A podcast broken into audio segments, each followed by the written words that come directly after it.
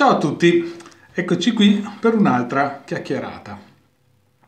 Allora, adesso proseguiamo a parlare delle attività emotive e quindi eh, siamo giunti al punto di parlare delle proiezioni. Proiezioni nel senso contemporaneo del termine, ehm, secondo le mie esperienze, rappresentano un sistema che funziona in subordinazione all'assetto emozionale. Pertanto, come si accennava nel precedente video, se il mio stato emotivo è legato a una paura, diciamo come emozione primaria, quindi una paura primaria, ecco che io sarò in allarme e il mio comportamento tenderà a segnalare con la metacomunicazione il mio essere in allarme. Il mio essere in allarme viene trasmesso alle persone e le persone reagiranno di conseguenza. Pertanto, come si eh, può comprendere, eh, se il mio stato è di allarme, tutta la mia attenzione sarà sugli elementi che tendo a individuare come minacce. Allora, cosa capiamo da questo? Capiamo che a seconda dello stato emotivo noi poniamo attenzione ad alcune cose piuttosto che ad altre, cioè facciamo quella famosa attività di selezione sensoriale con cui interpretiamo la realtà. Allora, riassumendo, cosa significa? Che quando noi pensiamo di vedere una cosa, in realtà stiamo proiettando e non stiamo vedendo la realtà, stiamo vedendo una porzione della realtà strutturata e interpretata a seconda di questo allarme, di questo stato interiore del nostro schema emozionale di quel momento.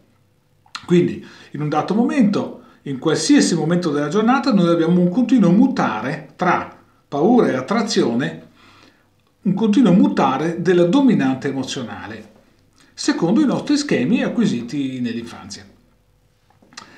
Questo determina eh, che cosa io vado a percepire, notare, sentire della realtà, determina che cosa io focalizzo come importante, come eh, diciamo degno di essere ricevuto, notato e pertanto la mia interpretazione della realtà è distorta dal mio stato emotivo.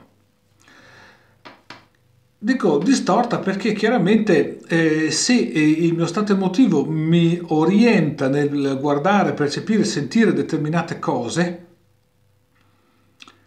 la mia obiettività non esiste, non c'è. Non c'è oggettività, non c'è eh, diciamo quella condizione con cui io posso comprendere empaticamente l'altra parte. Non c'è quella condizione in cui io posso oh, concedermi di vedere cosa succede e successivamente capire cosa sta accadendo nell'altra persona, nell'altra parte.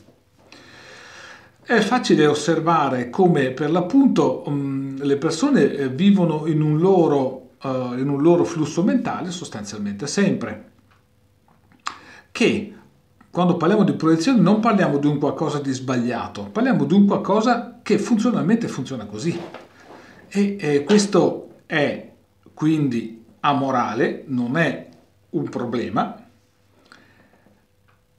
è una condizione con cui fare i conti di cui essere consapevoli, perché se eh, ad esempio io vedo una persona che è arrabbiata, eh, non mi accorgo di come il mio stato emotivo va in allarme e non mi accorgo di quali comportamenti adotto nell'affrontare oppure nel fuggire verso questa persona arrabbiata. Per dirla in parole povere, verso una persona arrabbiata cosa significa? Eh, significa che eh, io avverto una minaccia perché potrebbe arrabbiarsi anche con me se è arrabbiata questa persona. Quindi io proietto l'ipotesi di una minaccia.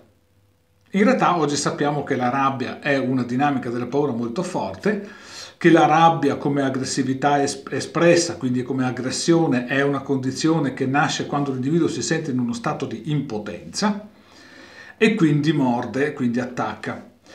La rabbia quindi è un meccanismo di estrema richiesta di attenzione, è un meccanismo di eh, richiesta di compatimento, di, eh, di empatia, cioè Uno si arrabbia perché non riceve attenzione, non riceve considerazione, non riceve ciò che avrebbe bisogno di ricevere. Allora, quindi, tanto per dirne una, rapidamente, se uno è arrabbiato, la cosa da fare è ascoltarlo, quindi essere più proattivi verso di lui o lei. La, se una persona è arrabbiata c'è da comprendere che si sente vittima, non è un carnefice.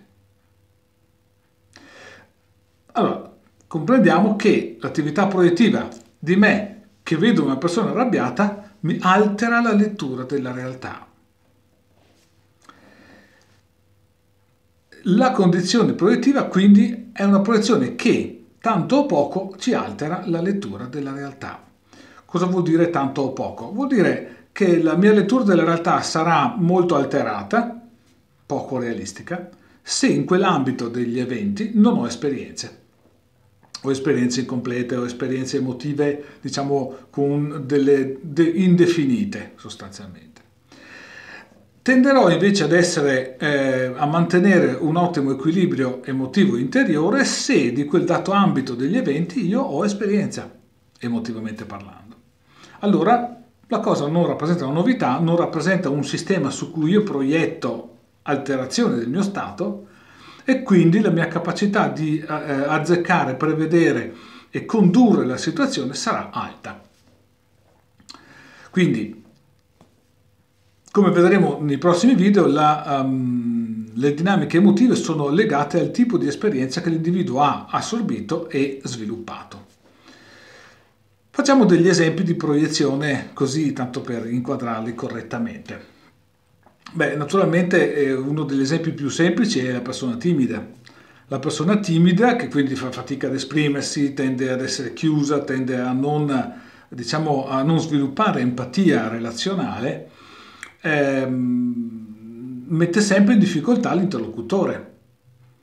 Pertanto, se io sono timido e vengo da voi a parlarvi, vi parlerò mh, mm, al minimo del possibile, monosillabe, ehm, segnalerò di essere a disagio, di essere imbarazzato, segnalerò eh, fisicamente un comportamento appunto tipico delle persone timide. Il risultato è che l'altra persona quindi tenterà, se è una persona sana, tenterà di entrare in empatia e tenterà di essere affettuosa. Allora la realtà è che non è che l'altra persona sia affettuosa, l'altra persona adotta una strategia nel tentativo di compensare la mia timidezza perché ha visto che io sono timido, quindi sono io timido che condiziono il comportamento dell'altra persona. Un esempio, discutibilissimo, ma un esempio. Un altro, un altro esempio che possiamo fare è quando incontriamo delle persone negatorie. No?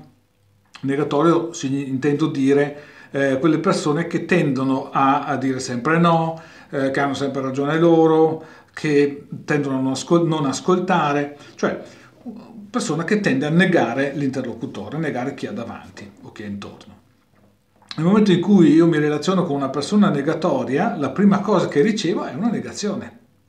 E quindi il risultato è che non eh, mi sentirò a mio agio nell'esporre e nel uh, avere un dialogo, una relazione con questa persona. Mettiamoci da parte della persona negatoria, quindi sono io il soggetto negatorio nel momento in cui una persona si relaziona con me, io sono già in allarme, sono già in reazione, sono già in un assetto in cui sono pronto a negare le asserzioni e l'interlocuzione. Il risultato è che vedrò l'altra persona che va in imbarazzo e quindi che tenderà a fare, ad essere in difficoltà ad espormi i suoi temi, i suoi argomenti. Il risultato è che dirò, vedi che è debole perché è in difficoltà, quindi ho ragione io perché è soggetto in difficoltà, quindi vuol dire che non è convinto, non sa bene cosa vuole dire. Allora ci penso io a dirgli cosa serve dirgli. Allora, in questo senso, comprendiamo che per l'appunto il nostro assetto emozionale che emerge attraverso i nostri micro comportamenti è un assetto che produce degli effetti che vanno sempre a confermare il nostro assetto emozionale. Quindi se io sono timido avrò sempre ragione di essere timido e non cambierò. Se sono irascibile tenderò sempre ad essere irascibile e non cambierò. E qualsiasi condizione emotiva il, i miei schemi, il mio modello emozionale vada a produrre, tenderà sempre ad autoconfermarsi. Cioè, In pratica, autoreferenzialità a go-go. ecco, possiamo fare un altro piccolo esempio, uh, un esempio semplice che mi è successo personalmente. Qualche tempo fa ero su in una vetrina di un negozio, stavo cambiando una lampadina per un amico. Sulla scala, ok, quasi 4 metri in cima alla vetrina, e stavo cambiando sta lampadina. Passa una persona che mi conosce di vista ma che non conosco, di cui non so nemmeno il nome, e mi dice con un tono strano, ah stai cambiando, ah, stai cambiando le lampadine antipanico. Ora, una persona che non conosco, io sono là sulla scala, non neanche vedo che sta passando, ma mi fa questa battuta, mi sono interrogato ho detto che strano, che significato particolare, perché eh, la, un faretto che illumina una vetrina non è una lampadina antipanico. Non solo, non esistono le lampadine antipanico.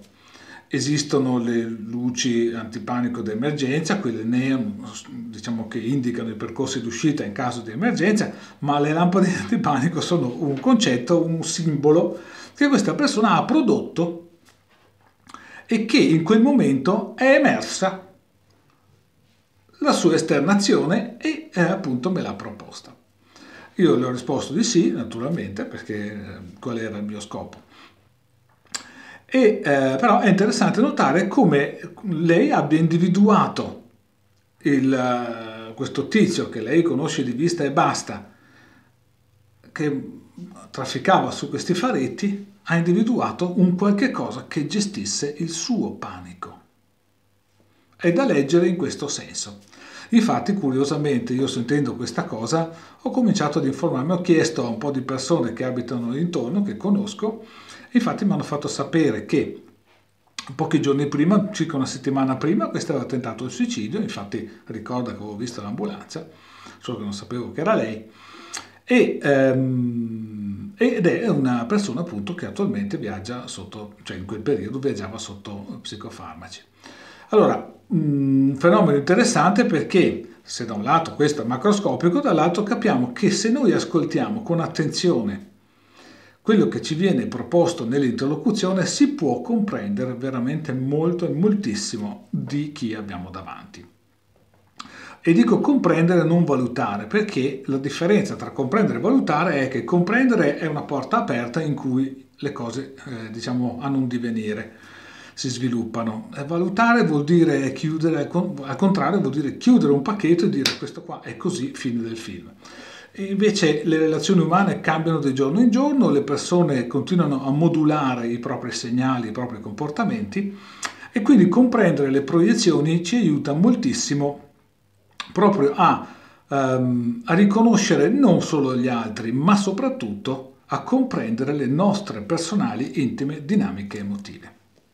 Un ultimo esempio uh, interessantissimo che riguarda uh, mamme e bambini è ehm, quando per esempio la mamma dice al bambino, alla bambina hai fame oppure hai freddo, in un sistema dove da un lato abbiamo un'attenzione materna che va benissimo, niente di che, dall'altro però abbiamo l'attività proiettiva in cui è la mamma che diciamo arriva a produrre la percezione e la necessità di attivarsi nell'ipotesi che abbia freddo, non nell'osservazione in cui la mamma vede che il bambino ha freddo. No, mai. Io ho passato tante ore ad osservare queste cose, vi assicuro, non è mai così. L'attività proiettiva quindi è sul fatto che eh, la mamma se vede il figlio che, sta, che è tranquillo immediatamente comincia a proiettarvi qualcosa, almeno in Italia, all'estero non succede, eh, proiettare qualcosa secondo le proprie sensazioni. Allora, questo perché lo cito per ultimo e perché è interessante? Perché mette in evidenza l'apprensione della donna, mediamente della donna italiana, che appunto ehm, è, fa una fatica notevole mediamente ad accettare il fatto che il proprio figlio o propria figlia abbia un momento che sta per fare suoi. È difficile.